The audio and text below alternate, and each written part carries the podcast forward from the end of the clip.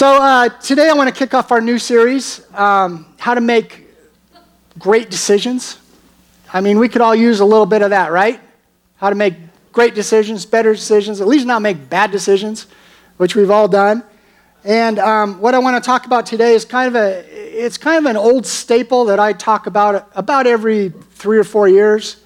And it, it's one of the concepts that I have uh, people ask me the most to talk about. And so for some of you old timers, this will be a little bit of a rerun, but uh, at the same time, I've sprinkled in some new, new things and some different, so hang with me.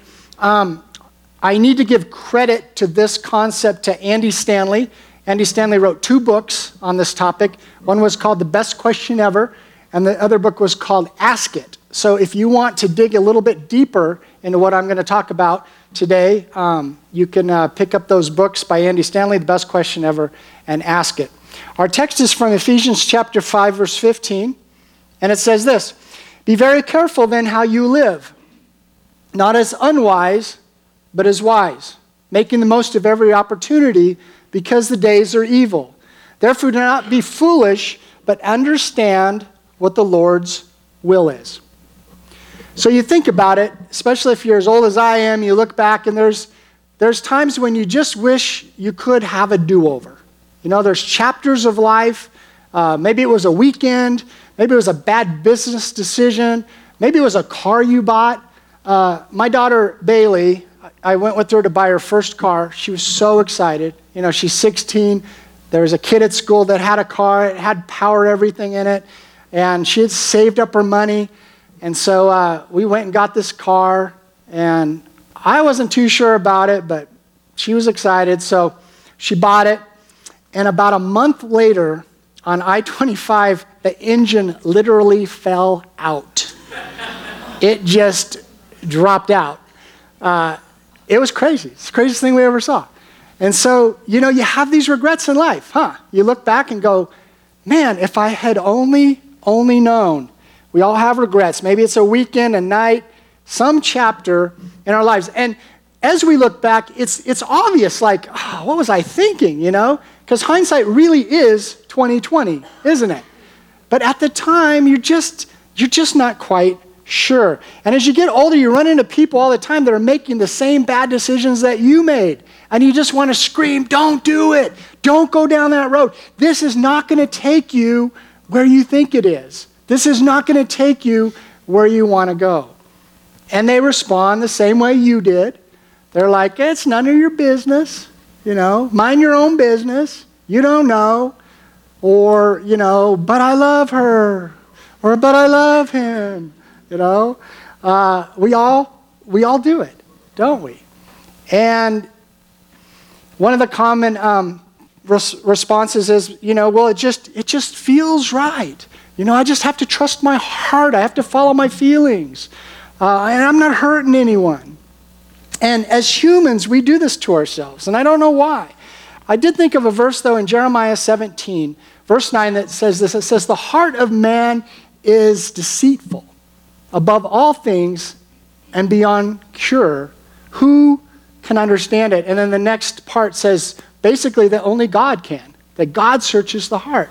And so we're kind of just we're kind of in trouble when it comes to making good choices right out of the gate when we try to do it apart from uh, our Heavenly Father who cares about us and has a plan for us. So, how do we make better choices? How do we navigate around these potholes in life? Well, in this passage, I think there's a filter that Paul gives us, a filter to kind of press every decision through. Uh, every job opportunity, every big decision, every little decision, every, every relationship, dating relationship, you know, parent-child relationship, uh, whatever, whatever we're looking at, every invitation, every moral question, there's, there's kind of a filter in here to just kind of press everything through if we're willing to ask this simple question. And this is a question that will help us answer those times when the Bible isn't clear uh, when Jesus really didn't say anything about it one way or the other. But I have, to, I have to warn you to ask this question takes courage. It takes courage because what it does is it, it peels back the layers of deception that we all have in our hearts. And it gets down to um, just the, the raw, real stuff. Because here's a problem. If you're like me, I can talk myself into anything. I can make the worst decision look like the best decision. I can talk myself into wasting money. We are this close to some Kohl's cash if we will just spend another, you know, $10. Some of you know about that one. I can justify anything. And I'm a pastor, so I can spiritualize anything. I can find a verse for you of why I need to make this really bad decision. But this question exposes all of that, all that nonsense and causes us to pause and really scan deep at the heart level. Now, before we get into it, um, I just want to give you a little bit of context for who Paul was writing this to at the time. He's writing to Ephesus, and Ephesus is kind of a, a major trade route. There's, it's just a melting pot of a lot of different ideas and a lot of different culture, and they're kind of known for these pagan temples where they had, they, they had incorporated prostitution into church. So it, it was really kind of a, I, I think they had like this saying, what happens in Ephesus stays in Ephesus. One of those kind of, you know, deals. And so this is where Paul is writing and who he's writing to, the, the church that's in Ephesus. And, and the church is getting kind of confused because they're like, all this stuff's going on, but I don't remember Jesus talking about this, and I don't know about, is it okay to do? But in our culture, like everything's okay. Does that sound familiar? Like everything's okay. I, you know, and there, there, there's not a law about it, and there is a law, it, it's all okay. And so Paul gives this list of, he says, no hint of sexual immorality, no impurity, no greed, no obscenity, no foolish talk, coarse joking. Don't sin in your anger. He, he addresses bitterness and rage and brawling and slander and malice. And, and then I think the reason he puts this in here is to kind of take out the loophole because we all look for a loophole. Hey, it's not on the list, right? So it must be good, must be okay for me to do this. And obviously, he couldn't have covered everything. So he starts out by saying, Be very careful then how you live. Meaning, how you live, it, matters. That you need to be careful. You need to be on the lookout. You need to have a plan. You need to have a strategy. How you live matters. You can't just like make it up as you go, or you won't get where you want to go. Be very careful how you do marriage, how you do relationships, how you do morality, how you work, how you handle your finances. Be very careful because when we're careless, what happens? We end up with regrets and we end up where we didn't want to be. And then he goes on to say, not as unwise, but as wise. And that's the standard. That's the filter. That's the question that we need to be asking ourselves. What's the wise thing to do? What's the wise thing to do in every situation? The problem is, this isn't the question that, that we ask. The question we ask is, how close can I get to sin without actually sinning? Where's the loophole? How close can I get to the edge without actually going over the edge? How close can I get uh, to breaking the law without actually breaking the law? How close can I, I get to being unethical without actually being unethical? How close can I get to disaster without experiencing the consequences of my poor choices? How can I kind of keep God in my hip pocket and still experience all of the promises of life. And the standard in our culture, much like in Ephesus, has become well, if it's legal, if it's moral, you know, is it acceptable in society? Is it politically correct? If, you know, if it, it passes these filters, then it must be okay. And we know there's a lot of things that are legal that aren't right. So Paul's saying, hello, you need to ask a different question. And the question isn't, is there a verse against it? The question is, What's the wise thing to do? In every invitation, every opportunity, every fork in the road, what's the wise thing for me to do? See, my wise thing might be not be your wise thing. What's the wise thing for, for me to do? And this question eliminates the loophole. He goes on to say, making the most of every opportunity. And that's what wise people do. If, you, if you're around wise people, they make the most of every opportunity. You know, they get, they get kind of dealt a bad hand in life. They find a way to make the most of every opportunity. And then he says, because the days are e- evil. And if the days were evil in Ephesus, they're, they're certainly as evil today, maybe more, as they were then. Paul's simply saying if we're not careful, if we don't apply a different filter, if we don't ask a different question, we allow the current of culture to just sweep us along and we'll end up in a place we don't want to be. You know, married guys, if you handle morality the way the culture says to, uh, is that really the investment that you want to make in your marriage? Is that what you were thinking when you stood across the altar and said, Till death do us part? If we fill our minds with all the stuff that culture says to fill our minds with, is that really going to get us where we want to be? When we said, Hey, Jesus, I want to follow you, I'm all in. I'm yours. If we pick up our feet and go wherever the culture takes us, we're probably going to end up where we don't want to be because it's not neutral. You know, when you park your car and, and your car's in, in neutral, it doesn't go forward or back unless what? Unless you're on a hill, right? Well, we're on a hill culturally. There's no neutral, if you haven't noticed. And Ephesus was much the same way a steep slippery slope. And there is a culture that will pull us where we don't want to go. And that's why we have regrets. That's why we have chapters in our lives. We have, we have things that we say, man, I just wish that had never happened and I could get a do over. We have to ask a different question. And as followers of Jesus, we've been called to live according to wisdom and not to the current trend of culture. What's the wise thing for me to do? And then he goes on and says, Therefore, do not be foolish, but understand what the Lord's will is. Don't be foolish. He uses this foolish and wise contrast. And those who are, are wise, they understand what the Lord's will is. Those who are foolish, they don't care. They don't want to figure that out. They don't put any time, energy, they don't make a plan for what's the Lord's will. The Lord has a will for every one of you. The Lord has a great plan for every one of you, a great choice uh, for everyone if you'll just ask Him what it is and, and try to discover what it is.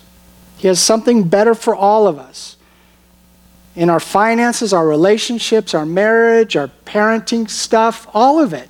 Career, sexuality, all of it. So it's a great it's a great question. So let's get practical. First of all, we need to ask this question at three levels.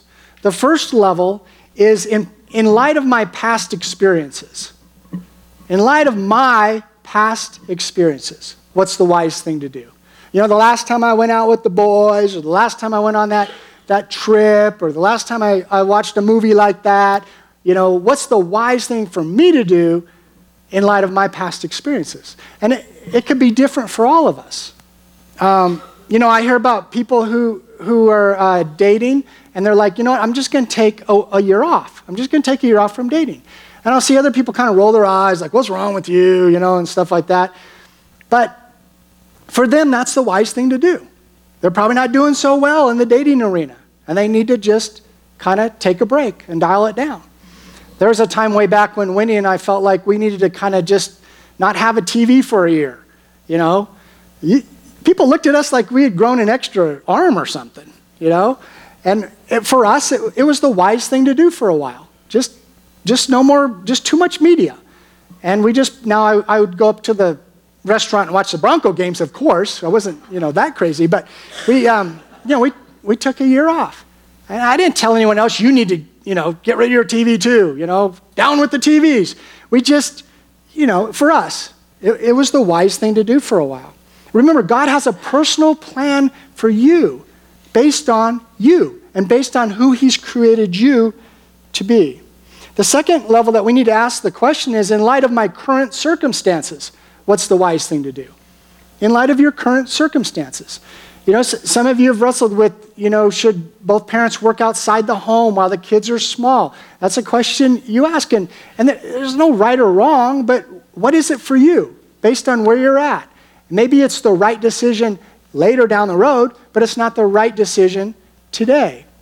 Maybe you want to buy this great house or a great car, go on a great vacation. And that's, but you know, down the road because you need to pay a few things off before you do it. It's not wrong, but in, in your current circumstances, you know, what's the wise thing to do? And the third level that we need to ask the question is in light of my future hopes and dreams. In light of my future hopes and dreams, what's the wise thing to do? You guys all have hopes and dreams, don't you? Those of you are, are, parents and your kids are little, you, you hope someday that you guys have a great relationship and you hang out. You, you know, you, you have hopes and dreams. Last, last week we put on those, you know, forever factor glasses and we were looking down in time and looking out in the future. And, and we all have hopes and dreams. You have hopes and dreams of where you want to be financially. Um, you, you have hopes and dreams of where you want married people, where you want your marriage to be in 10 years, right? We all have hopes and, hopes and dreams how we want to relate to our, our fellow man and our neighbors. Uh, we have hopes and dreams. So, Andy Stanley says, Our unwise decisions in the past rob us of a portion of our future. Some of us have lived that. Some of you have experienced that. Now, certainly, there's grace for all of it. And, and, and God loves us no matter what. But sometimes we make it really hard on ourselves by poor choices and the consequences that come from those choices. So, this series is about look, can we do this a little bit better? Maybe we can do a little bit better.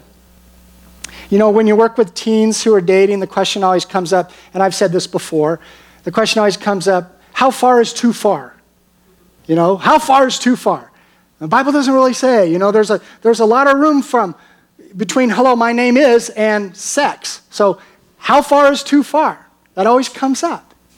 And here's a, here's a great answer. In light of what you want to tell the person you will marry someday, that's about how far. In light of how far you want the person you marry to have gone with the person they dated before you, that's about how far.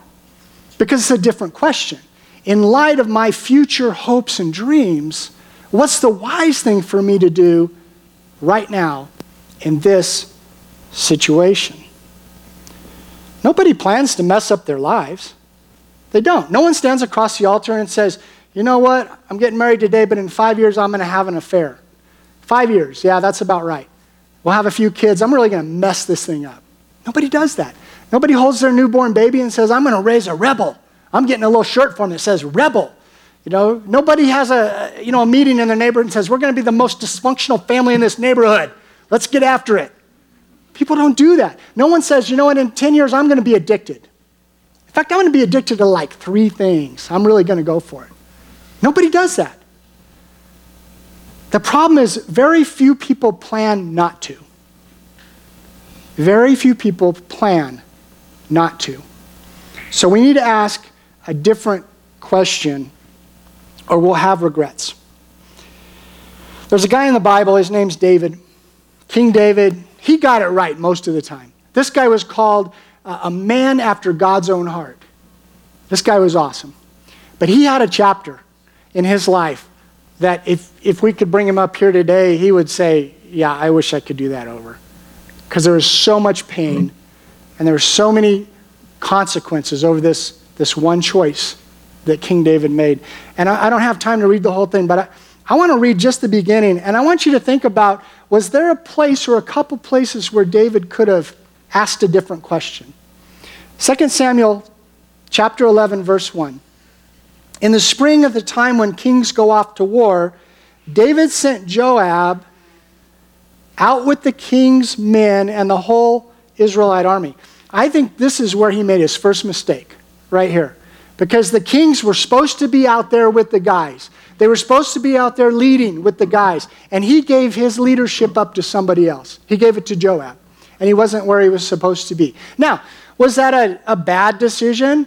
Well, on paper, probably not. Hey, I'm the king. I've been working hard. I need some me time, you know? So I'm going to hang out. Things are good. The kingdom's good. I'm just going to hang out here. But if he would have asked a different question, what's the wise thing for me to do? He would have been out there with these guys. So here's what happens David remained in Jerusalem. One evening, David got up from his bed and walked around the roof of the palace. From the roof, he saw a woman bathing. The woman was very beautiful, and David sent someone to find out about her. The man said, She is Bathsheba, the daughter of Eliam, and the wife of Uriah the Hittite. Then David sent messengers to get her.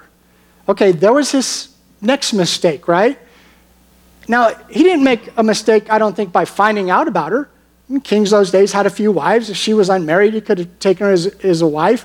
Um, but when he found out she was married, that should have been the end of it. That should have been it.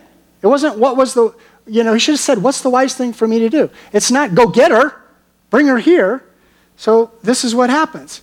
He sends messengers to get her. She came to him. He slept with her. Then she went back home. The woman conceived and sent word to David saying, I am pregnant. And now the regrets begin. Wow, that was a bad choice. And he tries to cover it up. You guys know the rest of the story. He actually has Uriah murdered uh, to try to cover it up. He ends up taking Bathsheba as his wife. Um, God is not happy, as you can imagine. He is really upset. And I think one of the reasons he's so upset with David is David has so much. When he sends Nathan to talk to him, he says, Look, this guy had nothing.